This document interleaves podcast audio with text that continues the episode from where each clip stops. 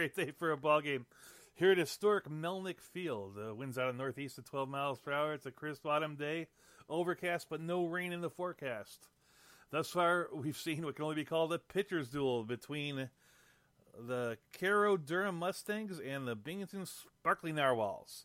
I know that Sparkly Narwhals fans are out in droves today. Droves. But these bullpens, the bullpens here are a bit shaky, and just to make sure there's some scoring, we provided the bullpens with a case of tequila each. So they should be good and drunk. We'll get some scoring here. Representing the Sparkling Narwhals, we have Sarah Delavidlato. And representing the the uh, the Mustangs, we have Connor Quinn. But maybe these two guys would be more comfortable if we introduce them a different way. Let's meet today's contestants. From Lanham, Maryland, a self proclaimed trivia junkie and middle school music teacher, with winnings, well, when I put the numbers in my calculator, it went to scientific notation. We have Sarah Devlano. And from Albany, New York, a high school world history teacher and competitive Dutch canal jumper, with cash winnings that are undisclosed, but would impress even Mark Zuckerberg, and he probably actually knows what they are. We have Connor Quinn. How you guys doing, you two? Hey, doing great. Yeah, doing great. Uh, also with us today is uh, your trivia host, the Five Minute Professor. Oh yeah. Uh, I don't. I don't have quite as much of a storied background uh, as our contestants today. However, you can find out more about the Five Minute Professor if you go to Facebook at Five Minute Professor or YouTube at Five Minute Professor, where I have over 200 videos on a wide variety of subjects, several of them interesting. If you cannot spell professor, I am actively hiding from you. I'm excited to have uh, both Connor and Sarah with us today. Uh, you folks have, if you could not, uh, if you could not tell from the introduction, both of our contestants played against each other on Jeopardy, and my understanding is that one of you won and one of you did not. Is that a fair assessment of the situation? No, we actually both lost. Okay, well that's good enough. They, they, they, they did win on previous days to get into a championship game, so it's it's not like it's not like Yeah, they're didn't lose, we didn't lose right away. Okay, No. that's good. You, you put it off. Yeah. So, Connor, not to put uh, anyone on a spot at all, uh, but since you've seen Sarah play before, does that mean that you feel you have a great advantage in this game, or just a pretty good advantage in this game? I don't know if it'd be either one of those things. Oh, all right, okay, I'm fine. very, I'm very nervous. That's an interesting question. Um, I, I'm curious as to how nervous people who are successful at trivia, and I think somebody that's won money on Jeopardy has to be considered successful. How nervous do you get as a competitor playing trivia? Because I I don't feel any nervousness when I play trivia because I really feel that if I don't do well at trivia, it is the fault of the question asker. Uh, which is So we can't exactly blame Alex. Well, there we are. and, and, you and, know, Alex has his people. and, and in this game, you can't blame us either because you guys are sending the questions to each other. It's it has nothing. if you don't like the question, blame blame Sarah, Connor, vice versa. but no, seriously, Connor, do you feel do you feel actually nervous when you when you play trivia for for any reason, for money, for pride, for honor? um, I think I'd be more nervous now if the people I'm playing with uh, have known that I'm on Jeopardy. Oh, because I feel like they look at me like with disdain Expectations. if I don't know something. and expectations. There's a lot Yeah, more pressure now. Yeah. I know. Do you feel that, Sarah? no. No, I don't. I, I don't feel. uh, You know, I'm I'm a music teacher. I, I teach over 90 students at once, and nothing shakes me.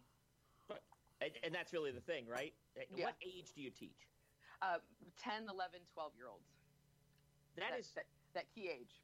Uh, So my guess is, and you don't need to back me up on this or not. Uh, you, I don't want to back you into a corner.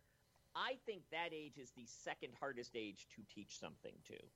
I think the hardest age is middle schoolers. That is middle school. I, do, I do teach middle school. But those are the hardest, right? Oh yeah, I think so.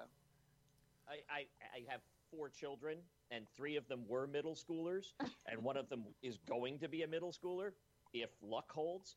Um, and and, and those were the hardest times for me as a parent. And I always felt some level of remorse about having sent them to make them into somebody else's problem during the bulk of the days of the week. Mm-hmm.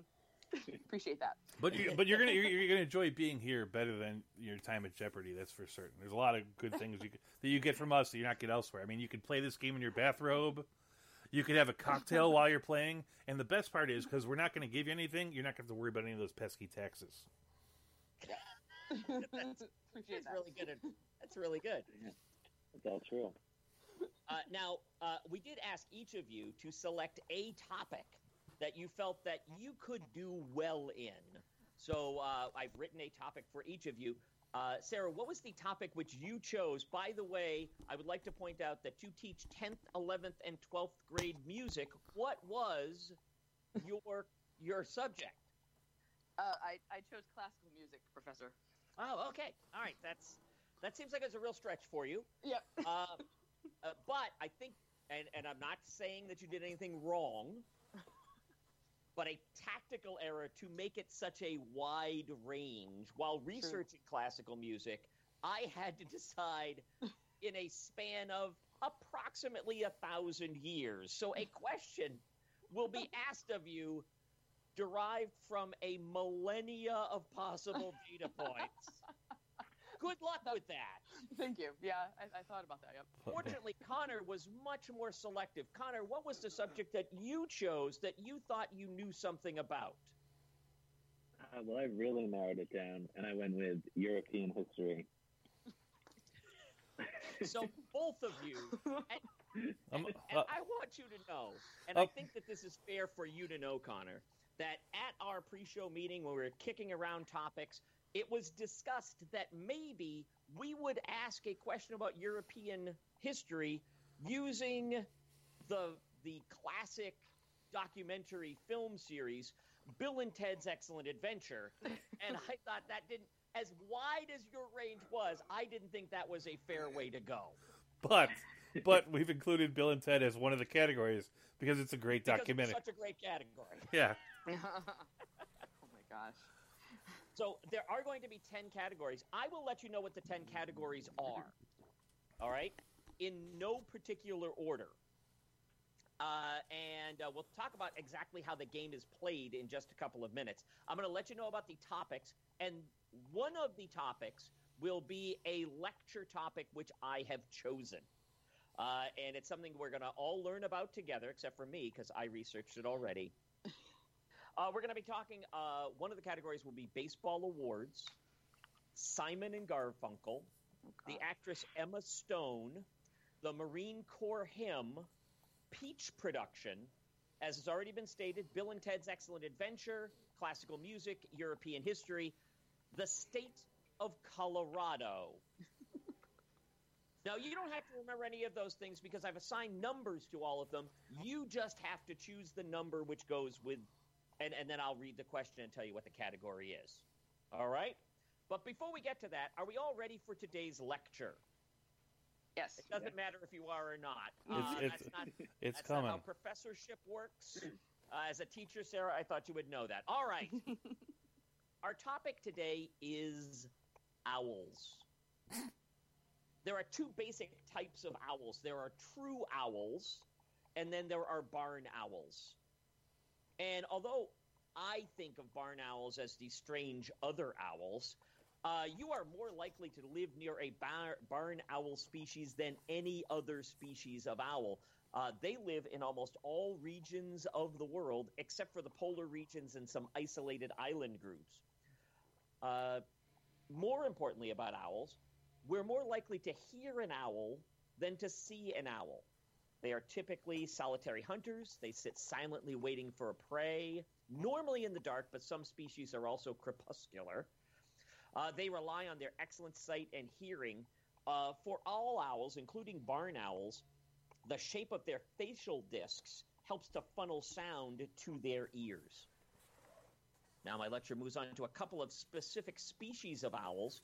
Uh, for many people, the tinier and more adorable a thing is, the better it is. And that is probably the case for burrowing owls.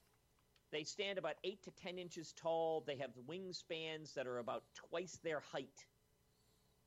They typically live in open areas and are often active during the day, walking around. And if you've ever seen a meme about someone saying that they have important owl things to do, it is almost certainly a burrowing owl. But here's the thing that's remarkable. Although they're 8 to, inch, uh, 8 to 10 inches tall, they are unbelievably light. They weigh, their weight ranges from about 5 to not quite 9 ounces. They are 10 inches tall and they weigh less than a doll. But all owls are like that. They are deceptively light due to their hollow bones and the fact that they have very full plumage, which makes them look dramatically larger than the animal actually is. Our next species is the barred owl, B A R R E D, barred owl. They're big.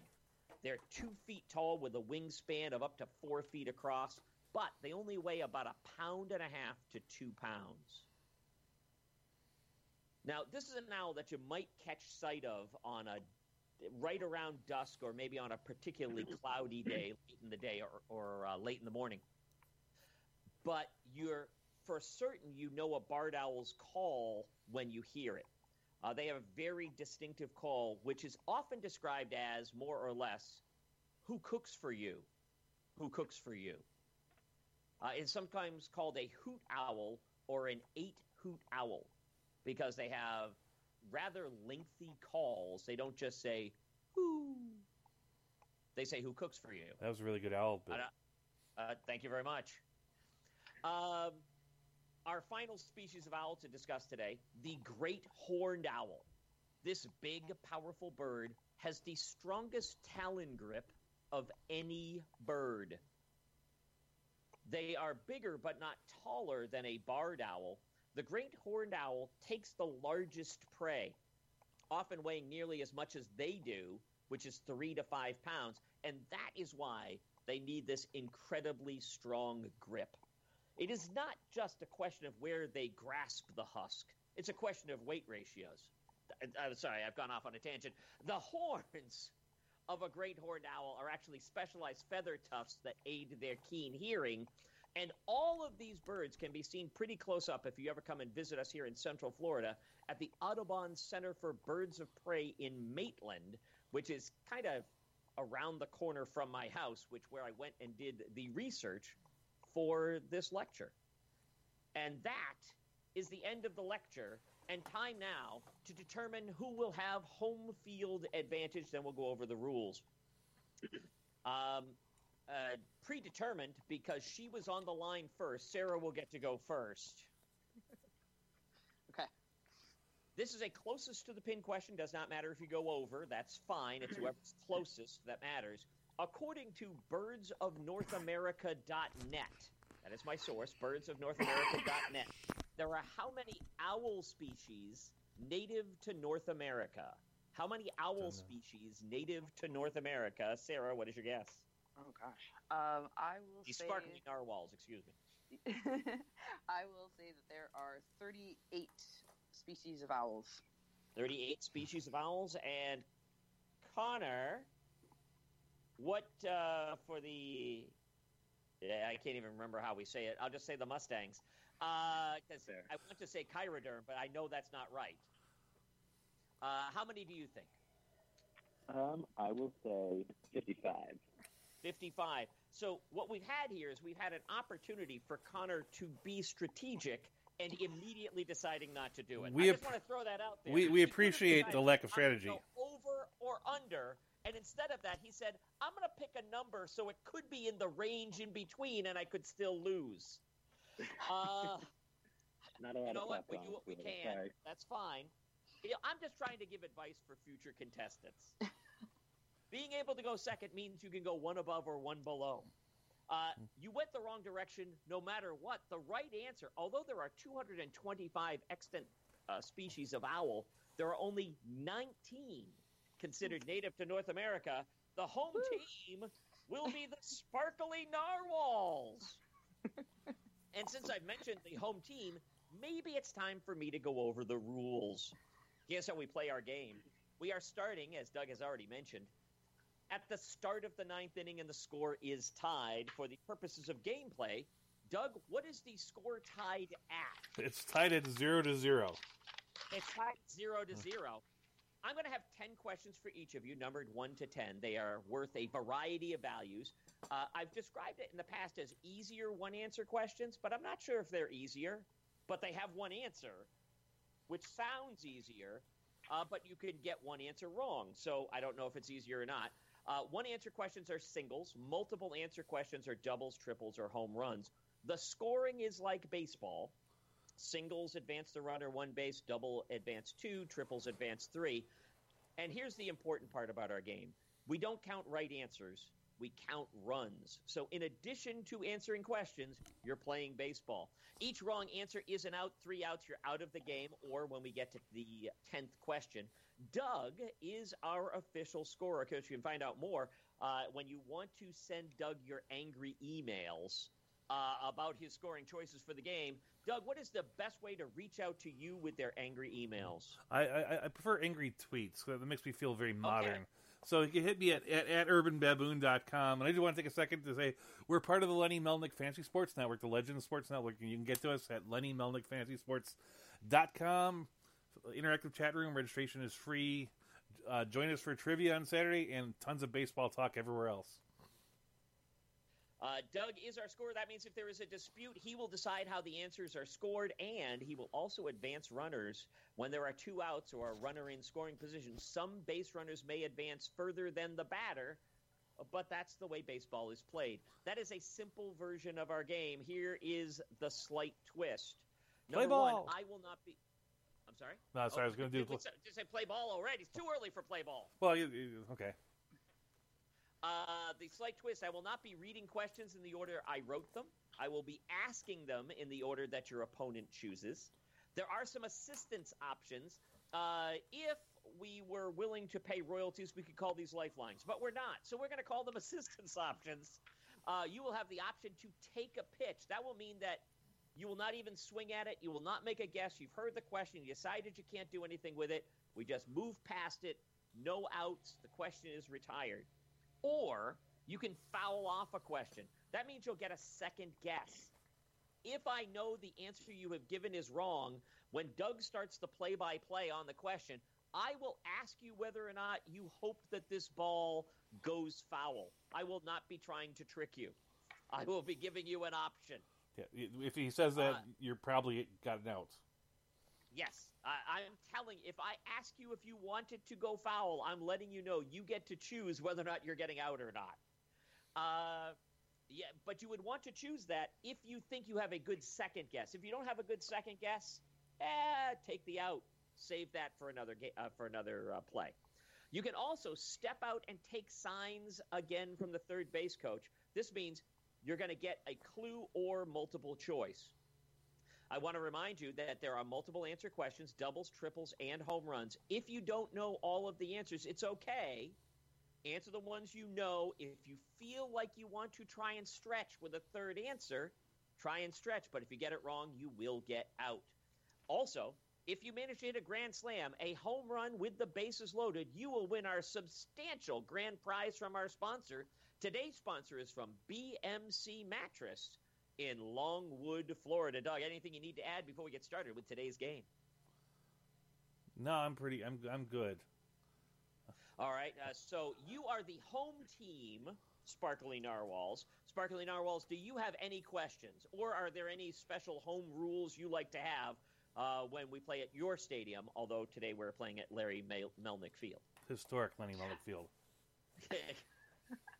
Uh, no, sir. I think that those are great rules. All right. Uh, and that leads us to the Mustangs. Connor, do you have any questions before I start giving you questions? No, I think I'm ready to go. All right. Can I say play ball now? Can I say now Now. play ball? Excellent. All right. Better up. All right, so sparkly narwhals, choose a number between 1 and 10, which will be question number 1 for the Mustangs. I'm going to go with number 10, Professor. Number 10 goes right down to the end. Question number 10. Next week, Major League Baseball will announce their awards for the 2019 season. Mike Trout, Alex Bregman, and Marcus Semien are all finalists for what American League award? Next week, Major League Baseball will announce their awards for the 2019 season. Mike Trout, Alex Bregman, and Marcus Semien are all finalists for what American League award? What do you think, Mustangs? Um, trying to think. I Players locked again. onto an answer, locked onto an answer immediately, and can't get really past it. I think I'm going to go with American League MVP. That is absolutely correct. Nicely done. The ball hits sharply into left center. It lands in in front of left fielder Hopkins, and the guy rounds first. He's on safe at first. Zero zero. So, Doug, this is my commitment to you. Uh, going forward, I will not tell them if they're right before you do the play. No, the, the beauty of it is that, that at the end really of the the gimmick of this. at the end of the inning, at the end of the inning, I get to go over runs, hits, errors. They can't make errors, so we're just counting our errors, right? So, Well so you know, we have a column for it. We're good. We're we're up to two already. All right, Sarah, it is your turn to choose a second number. Okay, I will Between go with. Uh, I'll go with one. Oh, there. Oh, I see. I see a pattern emerging.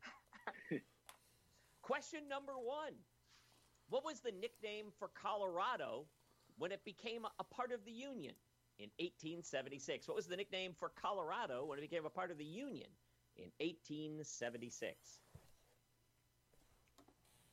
Ooh, I don't even know if I have a guess on this one.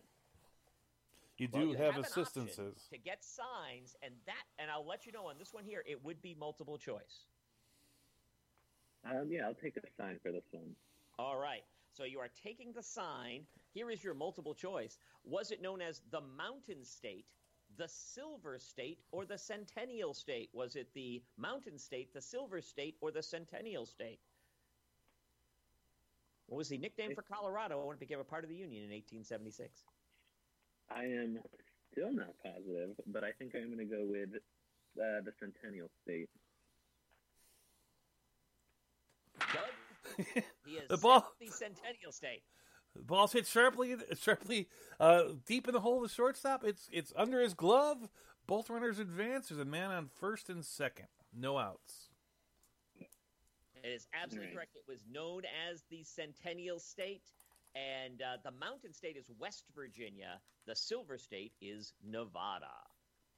All right, Sarah. So far, you've thrown some good pitches, but he's managed to hit them both. Managed to get himself onto base. Uh, what do you think now for question number three? Uh, we'll go with two. Going with question number two because you thought that you had put a pattern together, and now you realized, uh, well, I'm going to change that, which is fine because this is European history. what are the three most common primary languages of Europe? According to worldatlas.com, what are the three most common primary languages of Europe? According to worldatlas.com. Connor, uh, you have three right answers. Answer as many of them as you feel confident on. There are three correct answers. What are the three most common primary languages of Europe? A primary language, by the way, is defined as a language spoken at home. Okay. Um, so I can kind of talk this through to myself here. Sure. Absolutely, and we would encourage that. All right. So the one I'm feeling pretty good about, not to get too creative here, is English. Um, I think that's going to be one of my choices. But then once I get past that, I'm not really sure. He, Um, the one that I Um, immediately thought of after that was um, um, he, he, he pops the ball up. Oh no, Down no, the- hold on, hold on. Wait a sec. He's still, still thinking through. He hasn't Well- said anything yet. Oh, okay. I thought he said English. No, no, no, he said he's pretty confident on, but he's talking through it still. So I'm going to let him keep talking. But okay. that ball looked foul to me. I'm just saying. So should I keep going or should I take? Uh... Keep going. We're still in the beta. It's okay. We're we're all friends Yeah. here. It's about having a good time. I jumped the gun a little. It's our third air. You got. You can't all see that he actually is writing down that error. Um, All right, so uh, I'm going to let you know that this is a free foul ball for you. English is not one of the top three. It is Okay. fifth. It is fifth. Wow. Okay. All right. So the one that I immediately thought of after that, I'm not. I won't uh, lock in this answer yet. Yes, good. Um, the one I went to immediately after uh, was German, just as I figured it was being spoken in some countries other than Germany. Mhm. Um, and I'm thinking past that. For that reason, I kind of started to gravitate towards French as well, just because of the size of France, and figured there might be people speaking it in the Netherlands and Switzerland. Mhm.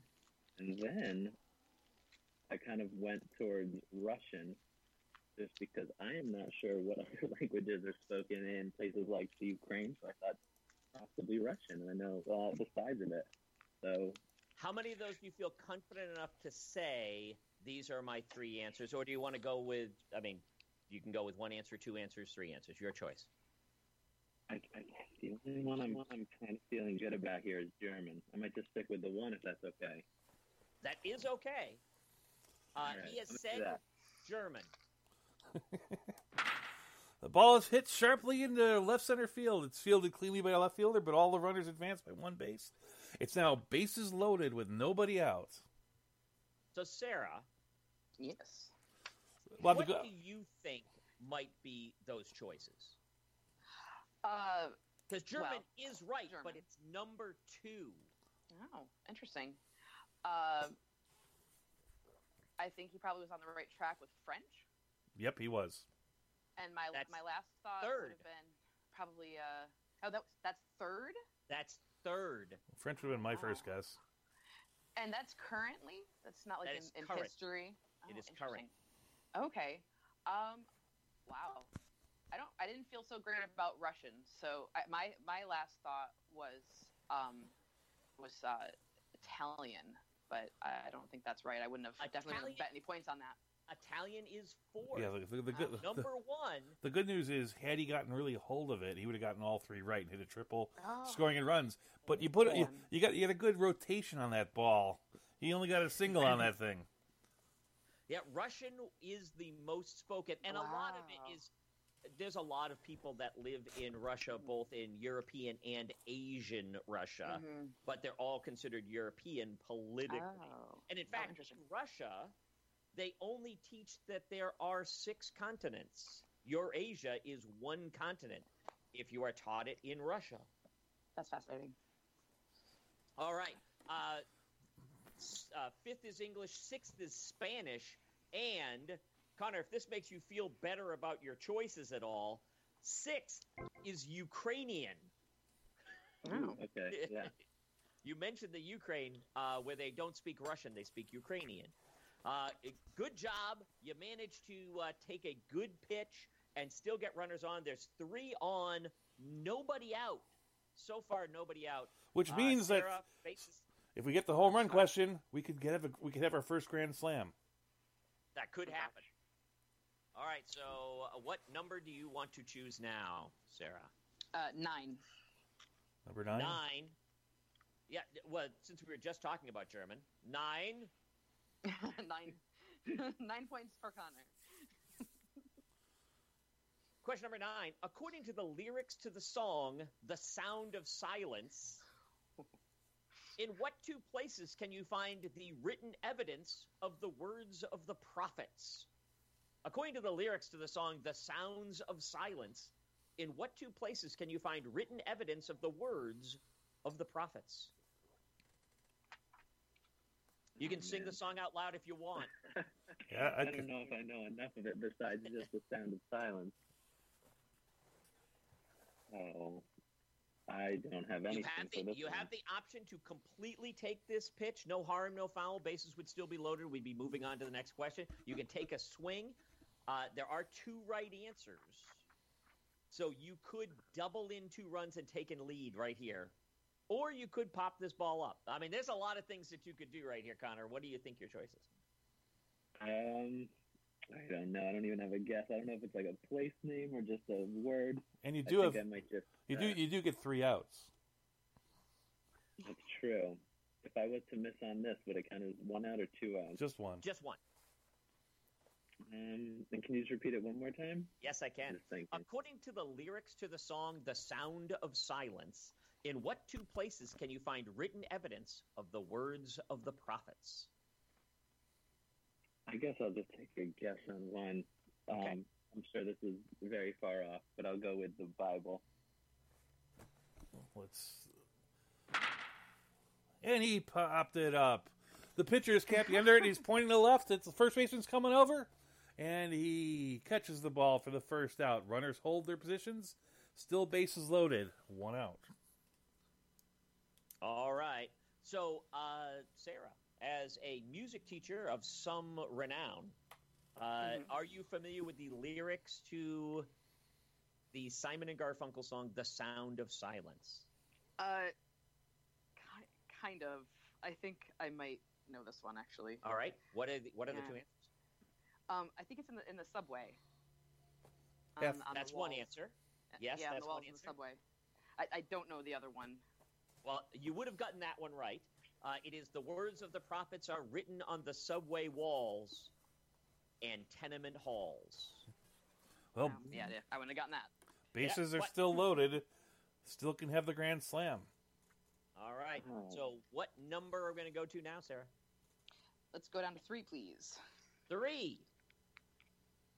The first four. This is classical music, by the way.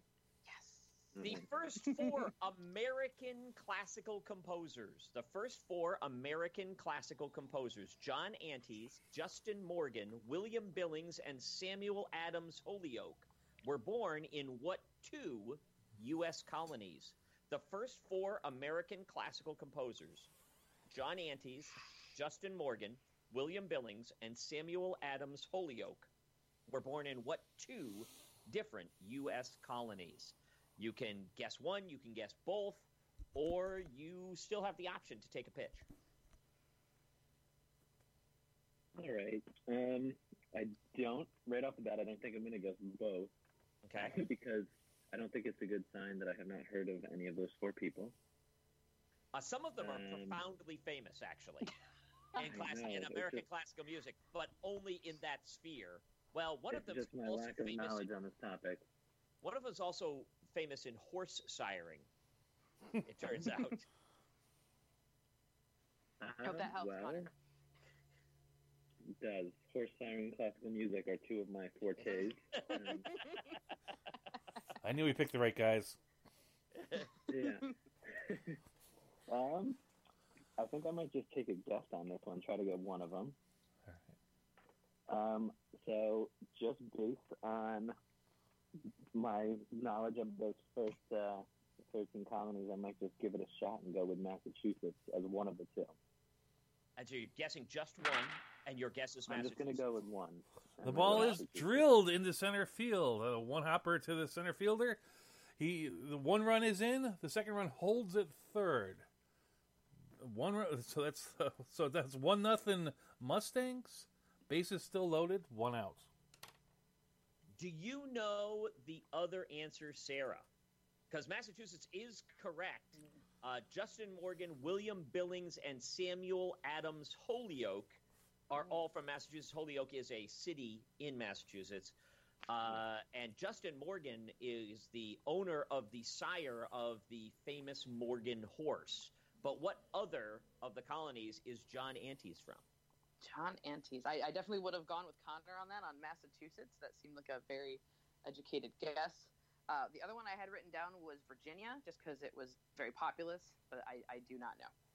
The right answer is Pennsylvania. Antes was from Philadelphia, the most populous city in the colonies at in 1776. More people lived in Philadelphia than any other city, including New York.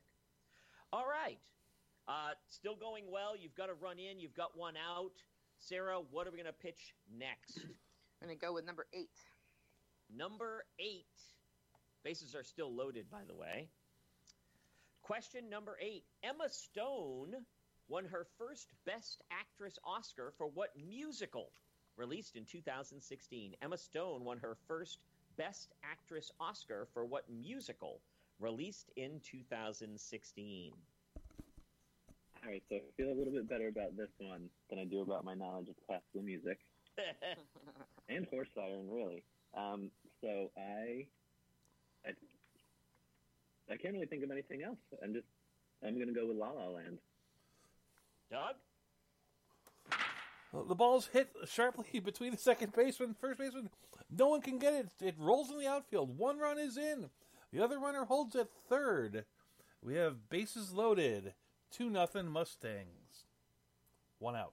Still, still one out. Still four questions remaining, and it is in fact La La Land. She was nominated for Best Supporting Actress for Birdman as well. Uh, all right, what which number do we go to next? We have four, five, six, and seven available. I'm not sure if you've caught my pattern yet, Professor, but I'm going to be going with uh, four. I thought that might be where we headed. Uh, question number four: Which North American owl is large enough to take out a rabbit? Which North American owl is large enough to take out a rabbit? I feel like I just said this. yeah, so I feel I feel good about this one. I tried to take some diligent notes here about some um, owls. I learned a lot. That's half the battle. Not enough to not enough to guess correctly about the number of owl species, but I feel pretty good about this guess. Um, I am going to go with the great horned owl. Doug? Oh yeah. A, a solid line drive going into left field. One run is in, and the runner holds at third. Again, bases loaded. It's now three to nothing Mustangs. On six, one out. All right, one out and three runs in, three questions to go. That home run is still out there. Sarah, where do we go next? Uh, we're going to number seven. I knew we were. At this point, I'm running out of options, but that's fine. Question number seven is about the Marine Corps hymn. Battle on what two continents are mentioned in the opening lines of the Marine Corps hymn? Battle on what two continents are mentioned in the opening lines of the Marine Corps hymn? So I don't know if I'm thinking of the correct line or not, which makes me really nervous because I immediately thought of two places, Okay.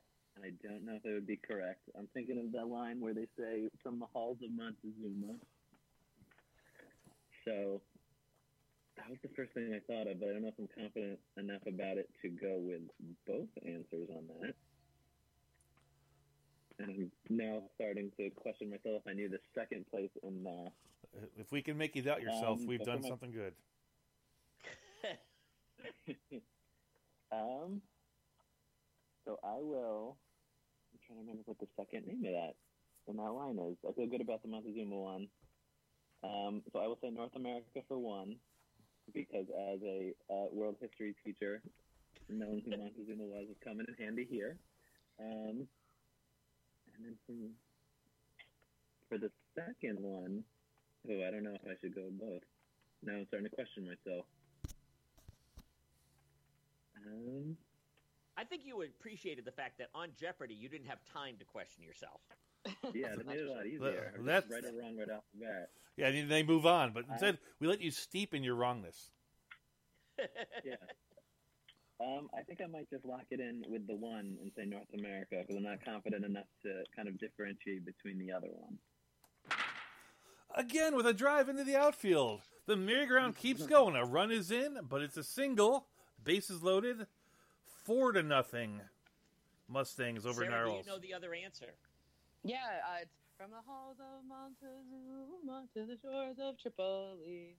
So Oh, it's that Tripoli. was what I thought it was. Yeah, And that Tripoli, continent Tripoli's in? Africa. That is Tripoli's in absolutely Africa. correct. Woo! That's what I thought. Yay, useless knowledge. So far, Sarah has been picking up all the pieces if Connor has left them on the table.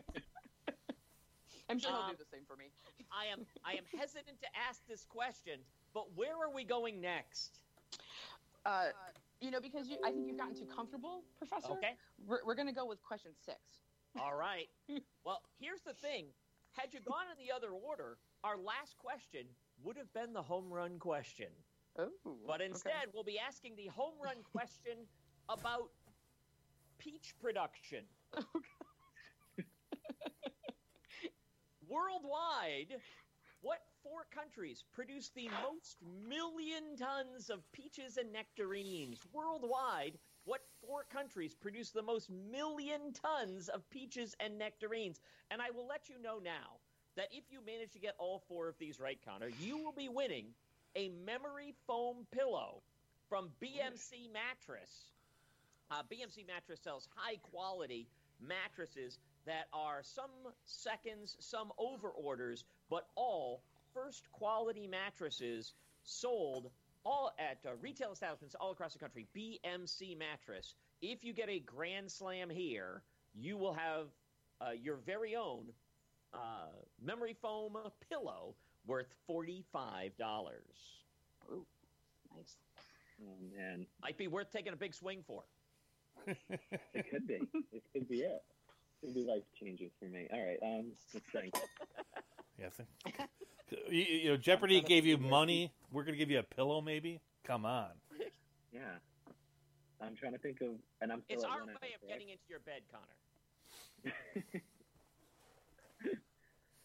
Um, so I'm trying to think of where peaches are grown. I'm thinking like a warm climate, but I, I I'm glad know. you didn't think first of just the ground. Took it. I took. I analyzed it one step further than that. What country has trees? I'm gonna cross South Sudan off my list. Yeah. um, so I just did all four. Still being at one. Uh, at least get a look at the. Uh, you only, you have one out, so the worst case scenario, you only get one out on a question. So even if you gave me four answers, okay. three of them were wrong, you would only get one out. So, so you can go for as many answers here as you want. You you will only be right and advancing runners for as many as you're right on. Okay. All right. Well, I have a list of three right now, and I might just come up with one to throw in as a fourth. But I am going. All right. I have my four guesses. I think I tried to All think right. of some more Taking a big swing. climated places. I'm going to say Brazil, India, the United States, and Mexico. In what order?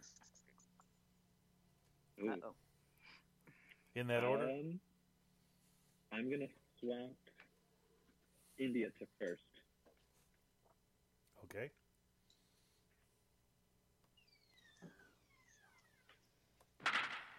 And the ball is hit right back to the pitcher. He picks it up. He looks the guy back at third. He throws it to home for the force out. Everybody else is safe. We now have two outs, bases loaded, four to nothing Mustangs.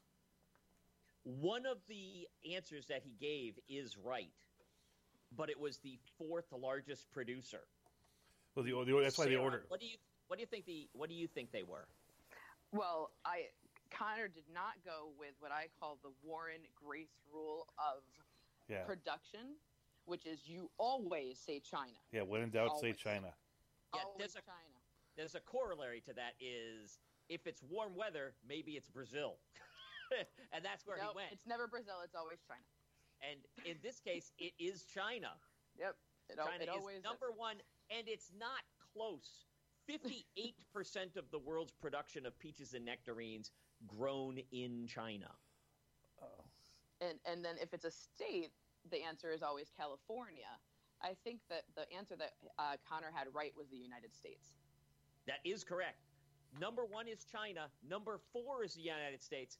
Second and third, Spain and Italy. Spain and Italy. Never would have got it. All right, but now there's two outs coming up to the final question. Uh, still four runs in, though, Connor. So still a very good. Yeah, four's a good, a good showing. All right, and uh, Sarah, is it okay if we go with question number five? Yes, sir. Based on having no other choices, here we are. Which comedian, as Rufus, helped Bill and Ted through their excellent adventure? Which Um, comedian, as Rufus, helped Bill and Ted through their excellent adventure? Unfortunately, you don't have the clue still available because I gave you multiple choice already. Because the clue here would give it away. Yeah, and unfortunately for me, I have never seen Bill and Ted's Excellent Adventure. Oh, God. That's- What- what kinda- un- What kind of history teacher are you? Are- It's a history teacher. It's like it's like aren't you supposed to like like be hungover someday and just toss that movie in? They're really they're really cracking down on that lately, I guess. Well, these movies have steered me wrong. Um, so I might uh give it a shot just because it's the last question, and then I still have the foul, correct? Uh, Let's see if I yes, can- yes, I'll say you do. I, I believe he does. Okay. Wait, you got Sorry, a I foul think that- earlier, but it was on an error. So, Yeah. All right. Um, well, just based on when it was made, I'm trying to think of who would have been popular then. This is probably going to be so far off and embarrassingly wrong. I'm going to go with uh, Andrew Dice Clay. Oh, that would have been awesome. And that ball, that ball is that ball is popped up the third base side. Looks like it's going to go out of play for a foul ball. all right, yeah, what's your second guess? Um, I hadn't really thought past the first one. Um, I knew I had a second one there. I just didn't Yes. uh, put Boy. a lot of eggs in the Andrew Dice Clay basket, I guess. Um, Didn't we all?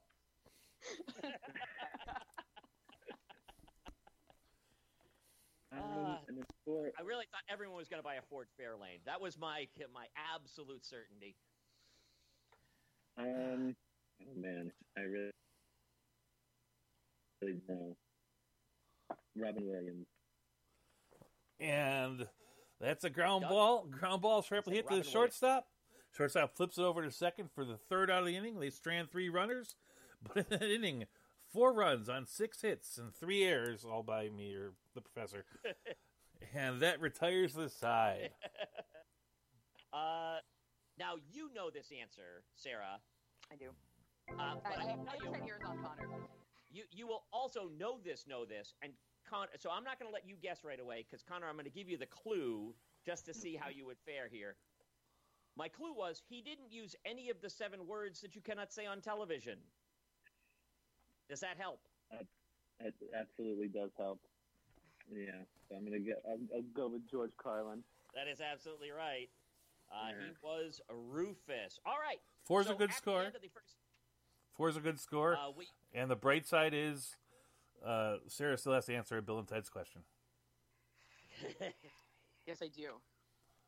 All right. So, Connor, let's see how this goes. We now have you are defending a four-run outing here in the top of the ninth.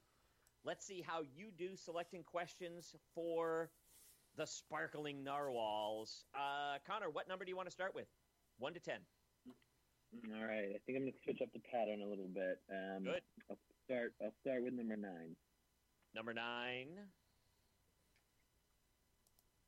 Which Simon and Garfunkel song is considered the first rock song to win a Grammy Record of the Year in 1969?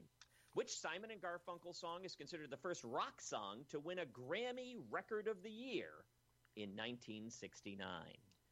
All right. Well, neither Connor nor I were alive in 1969.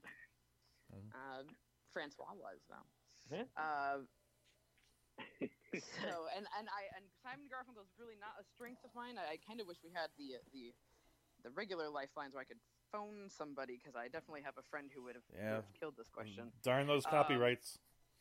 I know. um, so I'm I'm gonna guess the only Simon and Garfunkel movie and you're song gonna that I you're gonna be right, I bet you. Oh, he- this is uh, here's to you, Mrs. Robinson. That's a, a, a sharply hit line drive into left center field for a base hit to lead off the game. He takes a, he takes a huge turn, but he uh, decides to stay at first. All All right. right, I'm going to ask a quick question. Yeah. Because the question was, which Simon and Garfunkel song is considered the first rock song to win a Grammy Record of the Year in 1969? And you decided that that meant it needed to be a movie song, which was right.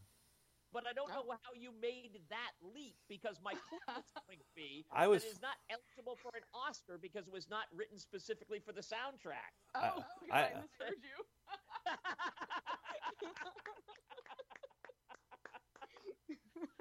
so that works out pretty well for me. That worked out really well. Um, those of you familiar with Mrs. Robinson, congratulations. That is considered to be the first rock song to win a Grammy record of the rock song. Mrs. Robinson is considered to be, by loose some, a rock song. Connor just finished. Loose interpretation of the word rock. Oh, more than halfway. All right. Connor, where are we going for number two? Um, I will go to number four. Question number four. Whit, what species of owl is most widespread worldwide? What species of owl is most widespread worldwide? Uh, the the barn the barn owl. Doug? The ball's hit a slow roller down to third base. He can't get the guy at second. He throws over to first, and and Sarah's just too fast for that. We got runners on first and second. We have an infield single. Still down four to nothing though. No outs. Nice job. Of course, uh, barn owls everywhere except for the Arctic and some isolated island groups. Um, one of the things that is uh, like interesting about the concept of Jeopardy is that you answer questions in the form of a question. Sometimes you answer, you ask, you answer the question, but you just say it like it is a question. Barn owl. Um, Yeah. All right. Connor, what is the next number we're going to throw? And see if we can. Uh, let's go to number six. Number six. Oh, known as the due to production in the 16th century, Georgia is outproduced in peaches by what two U.S. states? I want to give anything away. That Sarah's going to get at least one of them. Uh, although known as the peach state due to its productivity in the 16th century, Georgia is outproduced by what two U.S. states? Yeah, I'm going to go back to the Warren Grace rule of production here, Professor, um, and uh, just take take it safe, play it safely, and, and go with uh, California. Doug. And the, the ball's hit sharply into center field. It bounces in front of the center fielder. Runner advances to third. Bases loaded. Nobody out. Still down zero. Uh, Connor, do you have any guesses on U.S. state production of peaches? Um, well, I, based on the rule that I just learned, California was my first guess as well. Um, if, I, if I had to pick a second one, I'd probably go with Florida. That's a good guess, but wrong. The right answer is South Carolina. South. Carolina. Yeah, I thought, and again, here's a question where there's multiple right answers. One is relatively easy, and I think Sarah did the right thing. She took the relatively easy course and did not push it. As a result, she's got the bases loaded and could tie the game on the next answer possibly. So, what pitch do we want to throw? Uh, let's go to number two. Question number two. So, uh, Sparkly Narwhals, worldwide, there are 23 female governments uh, where the head of state or the head of the government is female. 23 female governments where the head of state or the head of the government is female.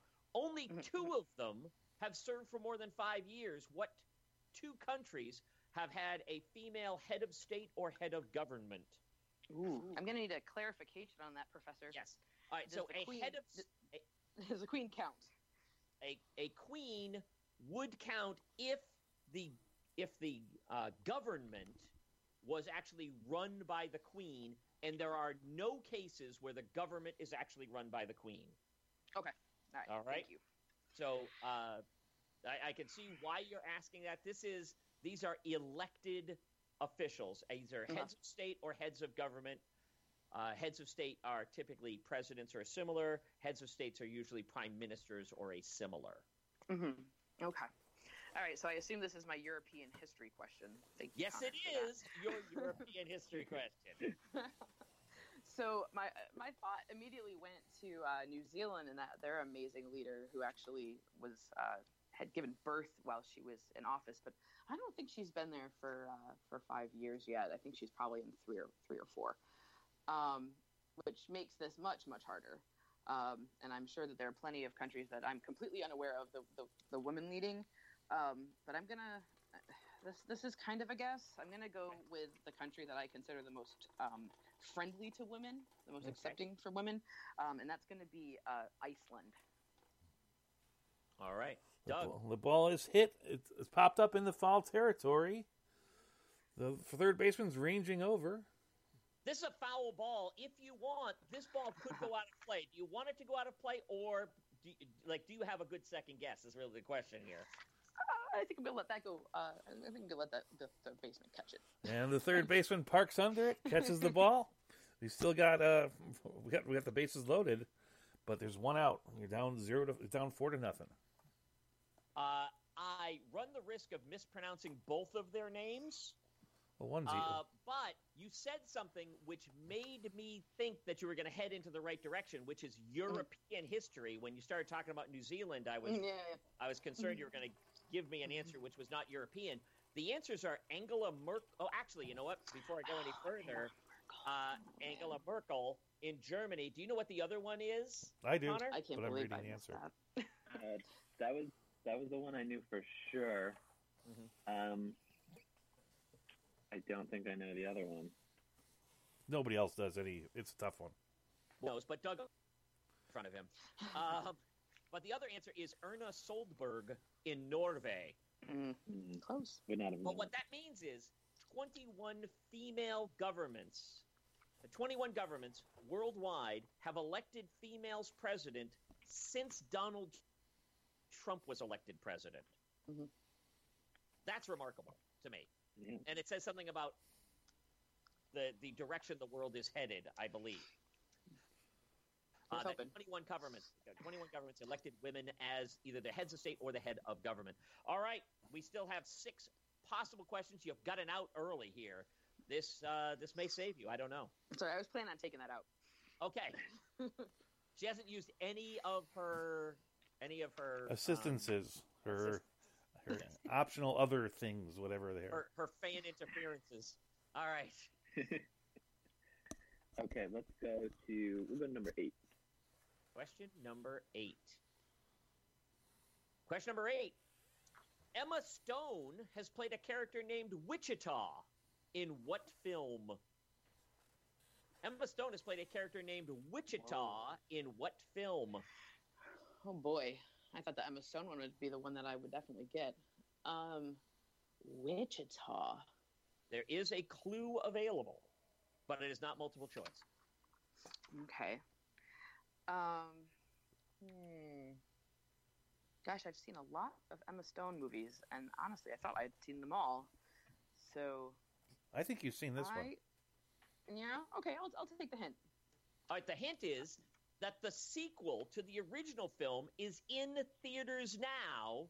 The subtitle, Double Tap. What?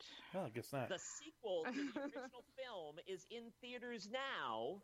The subtitle, Double Tap. Oh wow. Okay, that hint did not help me at all. Connor, did it help you? Um, Yes. oh, it yeah. helped Connor. All right. Okay. As I long as we can I help figured Connor. that meant that it was kind of a, a guy movie. Um, uh, my my Emma Stone movies are definitely the uh, the, the lady friendly movies. This Um, is less lady friendly. Yeah, But, but I, I would love I, would- I would love to go see a lady friendly movie where the subtitle was double tap. yeah. um. Oh gosh. Okay. I yeah. I'm afraid I, I do not know this. Oh, you can take it. Just You can just take it. oh Out, no harm, no foul. We just retire the question. You still have that as an option. oh. I don't want to use two of them on one question. Well, yeah. Yeah. All right. I'll take it. All right. We for, You don't want to have two this. outs either. No, I, I don't. Certainly not. All right. Uh, so, Connor, what is the answer to this question? Um, I believe it's Zombieland. Zombieland. It is Zombieland, and Zombieland is in theaters now. Yeah, I think they I- all took city Uh, names. I think I threw her off they- because I do I do look at the world through men's eyes, and I, I think that is a good movie, and it was popular. Yeah, that's that's definitely a guy movie. Okay. I, all right. I would never ever see that movie. Oh Okay. boy. Okay. All I did love La La Land though. Th- this- To be fair, I did give you La La Land double Penn tap. State in addition story. to And, and and that was wonderful. I appreciate that. that. all right. One out, Uh, bases Connor, loaded. I think you're doing all right. She's only got Fine one. She, she only has one of her um of her clues left here. One of her possible assistances left. So Okay, um, let's go to number 10. question number ten. Next week, Major League Baseball will announce their awards for the 2019 season. Aaron Boone, Rocco Baldelli, and Kevin Cash are all finalists for what American League award? Next week, Major League Baseball will announce their awards for the 2019 season. Aaron Boone, Rocco Baldelli, and Kevin Cash are all finalists for what AL award? Well, uh, both Connor and I are humongous Yankee fans. Uh, so so we're I'm very sorry that I'm done talking to everyone. We're we're all about Connor, bringing I think people I got together. us both disqualified. you might have. We, we're about bringing people together. You know, we we we, we, we we like the fact that you're the first Yankee fans ever to be on our show, and we, we actually like that fact, and, and and we're we're proud of that fact, and we understand that. I read in a journal somewhere that that human beings and Yankee fans share about 99 percent of the same DNA. We're a lot more similar than we are Not different. more common than we thought. Yeah. yeah, yeah, we're we're more like the X Men. You know, we've got that little extra something. But Um, but so uh, anyway, so so we know Aaron Boone. Aaron Boone is the the manager of our New York Yankees. Um, so that would be our manager for the year. ball hit sharp, ball hit sharply through the infield. A run is going to score. They get the ball in quickly. It's, now four to one, and the bases are loaded. One out. It's a big. right, so you're doing well so far, Connor, but I will say you are one pitch away from losing this game. I know. I, I, it's possible that you are Scared. one pitch away. So where do we go scared. next? Uh, let's go to three. Question number three. This is our classical music question. Oh wow. And it's- The Messiah, the English language oratorio by George Friedrich Handel, was written for the oboe and which specific brass and stringed instruments? The Messiah, the English language or- oratorio by George Frederick Handel, was written for the oboe and which specific brass and stringed instruments? Up to three right answers. Oh, okay. So There are obviously it's right not answers. an instrument that is both brass and string. That No, that no, no. doesn't exist. Okay, um, that, that's where I was a little bit confused understand. there. I. Okay, well, it is a certain number of brass and a certain number of stringed instruments. If you still had the clue available, I would have told you which there's one of and which there's two of, but I'm not Okay. going. okay. Um, all right. Well, Handel wrote very early in, in musical history, so not too many instruments were actually in, invented at that point. Um, so they weren't they weren't really used uh, traditionally in classical music at, at this time in musical history. Um, so that narrows it down. It can't be like the saxophone or the um, the tuba. It's not going to be something like that. Um, so that there are a couple instruments that I can just kind of cross right off the list. Um, the most common instrument during this time is definitely the the violin. So the violin is, is definitely going to be one of them. Um, you can't really you can't really have an orchestra without a violin. Um, similarly, and I think that it's far more likely that the the two instruments are string instruments because at this time in history, string instruments were everywhere and, and the other instruments were far less used. So I'm gonna say that the viola is probably the second instrument. I assume there was a basso continuo, which um, could be a couple different instruments. So we'll leave that one out. Um, and that so that leaves a, a brass instrument, and got to be down to the to the trumpet or the French horn, because those are the only two instruments that were widely used this time in history for in the brass family. Um, and I know because there's a lot of heraldry in the Messiah that it's gonna it's got to be trumpet. So I'm gonna go with uh, violin, viola, and trumpet. Doug, well, that ball's hit well. That's back. It could be. It could be out of here. It could be out. Of, no, it's off the back wall. One run is in. Two runs are in. And Gwinnett winds up on third base with a stand up triple, clearing the bases. It's now it's all tied up at four to four. I love that you got the answers all correct, and based on your really incredible knowledge of it, I would have felt really badly had I somehow screwed it up and it wasn't right. Because That was the that, that was the Uh, best answer there was we've ever had. There was also uh, basso continuum in this as well, uh, but it didn't it didn't specify what instruments, as you said, uh, that it can be done by a number of different instruments, and uh, I wasn't confident enough, so that's why I made this a three question.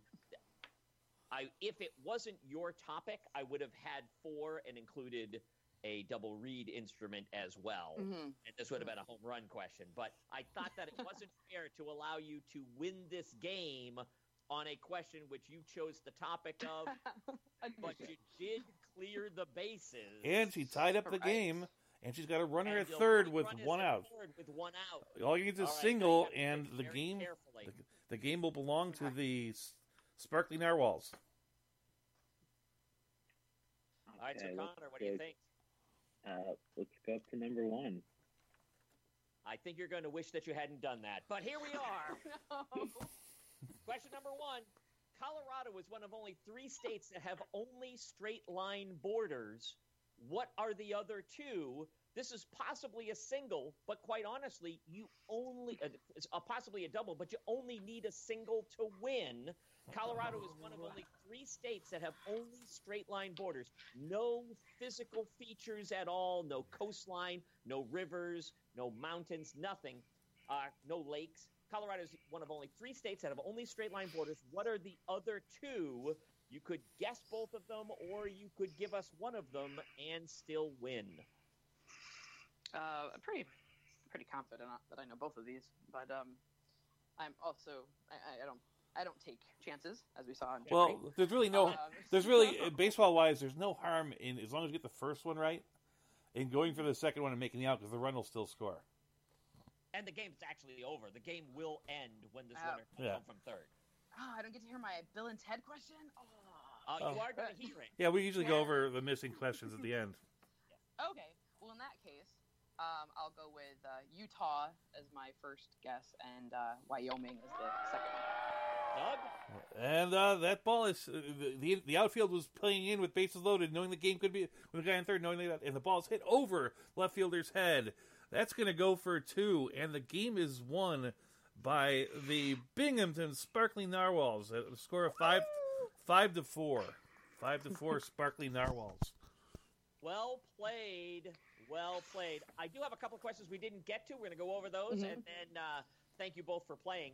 Oh, Uh, and here's uh, a question we didn't get to. and Con- Doug? Connor's got to get ready to sing "Take Me Out to the Ball Game." That's tradition. We end with that. Question Oh number yeah, I forgot to mention that to you, Connor. Sorry. oh dear. Uh, yes. All right. It's Uh, e- in it's the movie Bill and Ted's Excellent Adventure. They abducted four modern European history figures. That's one of the great Who European. Are they? That's one of the great European This is a history home questions. question. That was a European history question I, I proffered. Uh, in the movie Bill and Ted's Excellent Adventure, they abducted four modern European history figures. Who are they? uh, is this for me? Yes. It's- it- well, it's anybody. Yes. Well, I was the one who's seen the, the movie, right? over. Yes. Yeah, the game the game's over. Uh, Anyone can jump in. Connor, do you want to guess? I, I, Connor, I'll give you a clue because I think you know. It was two soldiers, a doctor, and a musician. It was two soldiers, a doctor, and a musician. Two soldiers, a doctor, and a musician. Um, And one of the soldiers was a woman. um, Woman is maybe I'll go overstated. with, I'll go with uh, Beethoven. Beethoven That's is right. That's the musician. All musicians in the world, you guessed that one right. I was either going, I was either going Beethoven or Mozart, and figured I had a 50 shot. All right. Um, Two soldiers, a doctor. oh doctor. man, Joan of Arc. That's right. Joan of Arc is correct. Or as they called her in the movie, Miss of Arc. Being respectful. Being respectful. Um, I don't know, Albert a Einstein? teacher and a doctor. Now, Albert Einstein. Albert Einstein? No. Uh, I don't know Albert if Einstein's not as a doctor. Yeah. Well, he's like a doctor, doctor. Um, I really don't know the other two. Sarah? I'm sure you know one. Uh, yeah, I'm sure you know both of them. Like you've heard of them. So I I assume by modern you don't count Socrates. Yeah, no, that's Uh, so great. Is not. Nope. All right, so that means it's got to be uh, doc, Dr. Sigmund Freud Correct. and uh, Napoleon. Napoleon. Napoleon. Uh, and what other questions? Oh, the music of the Marine Corps hymn. This is question number seven. The music of the Marine Corps hymn was from an 1867 operetta by Jacques Offenbach. First performed in what country? The music of the Marine Corps hymn was from an 1867 operetta by Jacques Offenbach. First performed in what country? Um, Jacques Offenbach was French, so I assume France. It's interesting she says that because if I see Jacques Offenbach, I assumed he was German. He was actually born in Germany. They moved during the Prussian War to Paris, but he did all of his work in Paris, and he is considered French by everyone except for probably himself. Uh, but that is absolutely correct. Nicely done. Uh, Uh-huh. and those are the only Thank questions you. we We got we got through everything else. Yeah, we did we did it. We did we did we did good. You guys have fun today. Was this Oh, yeah. was this enjoyable? Awesome. It's something Yeah, where we're trying to get through. Like this time, we actually ran into one problem we never had before, which is we went over on time, which is odd for us. But we we do we do thank you. We do thank you for being here. You guys were you guys were really great contestants. You did a lot of fun stuff for there. Uh, we do have the. Do you have any final words, Bill, before we move to the end of the world, the end of the line? Well, I do wonder uh, exactly which one of us is going to be the student who raises their hand and asks if homework has been given. And I say that because there is still something to be done in this game. Oh, the uh, the end part. Yeah, I have I have this introduction for it. Like, like I, I, Jimmy Valvano in his speech at ESPY Awards said, "There's three things we got to do every day, right? To have a full day. First, you should laugh, which we've done, and the second is you should think, which again we covered that, and finally he said you should cry. With that in mind, here's Connor Quinn, and it could be because it could be because it's bad, or it could be because it's that touching. His rendition of "Take Me Out to the Ball Game." Are you ready, Connor? I will butcher it, I'll do my best. there, there's there's no wrong answer here. You can sing a different song for all I care. That's all right. I'll give it a shot. All right, just go for it. Yep. Yes. All right. Take me out to the ball game. Take me out to the crowd. Everybody. Buy me some peanuts and cracker jack. I don't care if I ever get back. Oh, it's rude. It's Root rude. Rude for for the- the- Root for the Yankees. Someone besides Yankees. Oh yeah.